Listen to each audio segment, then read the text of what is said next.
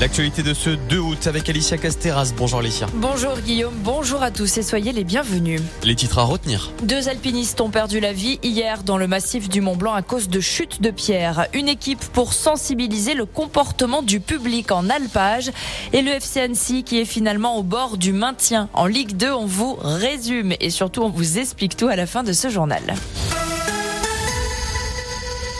L'évacuation a débuté au Niger. Les opérations ont commencé ce mardi en raison de préoccupations concernant la sécurité des Français dans le pays. Une semaine après le putsch ayant renversé le président, un premier avion a donc évacué 262 ressortissants français et européens hier. Au moins 600 Français au total ont manifesté leur envie de partir du Niger selon le Quai d'Orsay.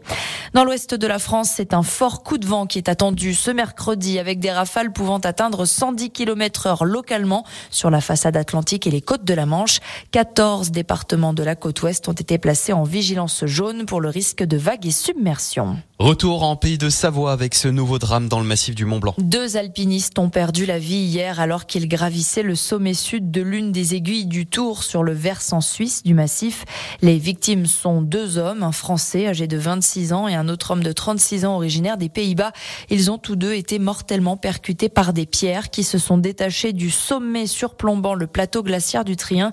Les conditions météo du moment, avec notamment le retour du frais, n'exposent pourtant pas particulièrement au risque d'éboulement. À Combloux, la communauté de communes Pays du Mont-Blanc présentera aujourd'hui son dispositif de sensibilisation du public en alpage. Une équipe saisonnière est même mise en place directement sur le terrain pour garantir une meilleure cohabitation entre les alpagistes et les pratiquants de la montagne. Alicia, on met nos crampons, non pas pour aller sur la glace, mais sur la pelouse, avec ce nouveau rebondissement pour le FC Annecy. Mais oui, décidément, cette intersaison est littéralement folle depuis les dernières semaines pour le FCA qui pourrait finalement bien réussir à se maintenir en Ligue 2 puisque la requête de Sochaux a été refusée. Le club de Montbéliard, récemment racheté par Peugeot, a été rétrogradé administrativement en national. Il jouait son va-tout devant le Comité national olympique sportif français, mais c'est un non. Conséquence, la Ligue 2 n'a plus que 19 équipes, mais la Ligue de foot professionnelle, elle, souhaite jouer avec 20 clubs. Alors Annecy devrait donc être repêché. Et si c'est le cas, le programme va donc se précipiter ces prochains jours, comme nous l'explique Gaël Mufa Méridol. Fin d'un long feuilleton pour les Reds. Le club Hauts-Savoyards devrait retrouver la Ligue 2 et récupérer le calendrier initialement destiné à Sochaux pour la saison à venir. Annecy pourrait donc affronter Guingamp ce samedi à 19h au Parc des Sports. Pour le moment, aucune information concernant une ouverture de la billetterie n'a été communiquée par le club.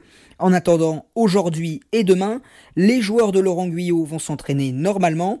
Le match de préparation contre Nancy, prévu ce vendredi, devrait être tout bonnement annulé.